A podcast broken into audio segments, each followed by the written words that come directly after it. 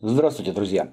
Вчера группа из восьми диверсантов пыталась проникнуть на территорию Брянской области между селами Сушаны и Забрама.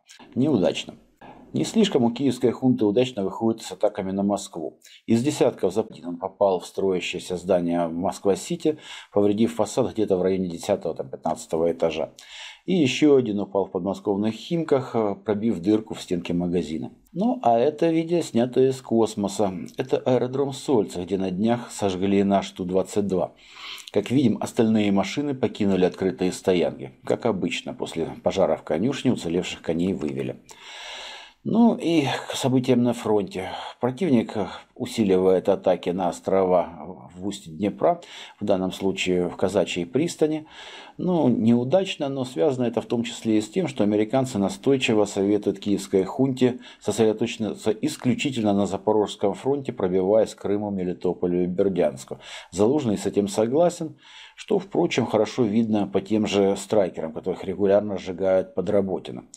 Этот населенный пункт по факту давно уже превратился в пятихатки, в подобие пятихаток, которые расположены чуть западнее, и которых противник э, превращает уже, превратил по факту в свое кладбище. Подобное кладбище организовано уже и в Старомайорском, и в Урожайном, везде процессы одни и те же. И сравнить их надо, наверное, с кладбищем, которое расположено западнее Курдюмовки. Это населенный пункт э, южнее Артемовска, который вооруженные силы хунта безуспешно атакуют три месяца подряд приходят на это кладбище, ну, там их наши и упокаивают. В общем, перспектив наступления нет никаких, но пытаться пытаются. Огромные потери вынуждают противника открывать и новые кладбища. Неподалеку от Киева таковое открывают площадью 266 гектар.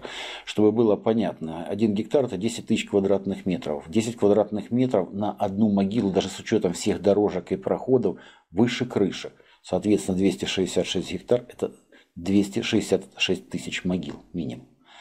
Ну а на севере, в районе Купянска наши продолжают наступление. Населенный пункт Синьковка не освобожден, это зона боевых действий.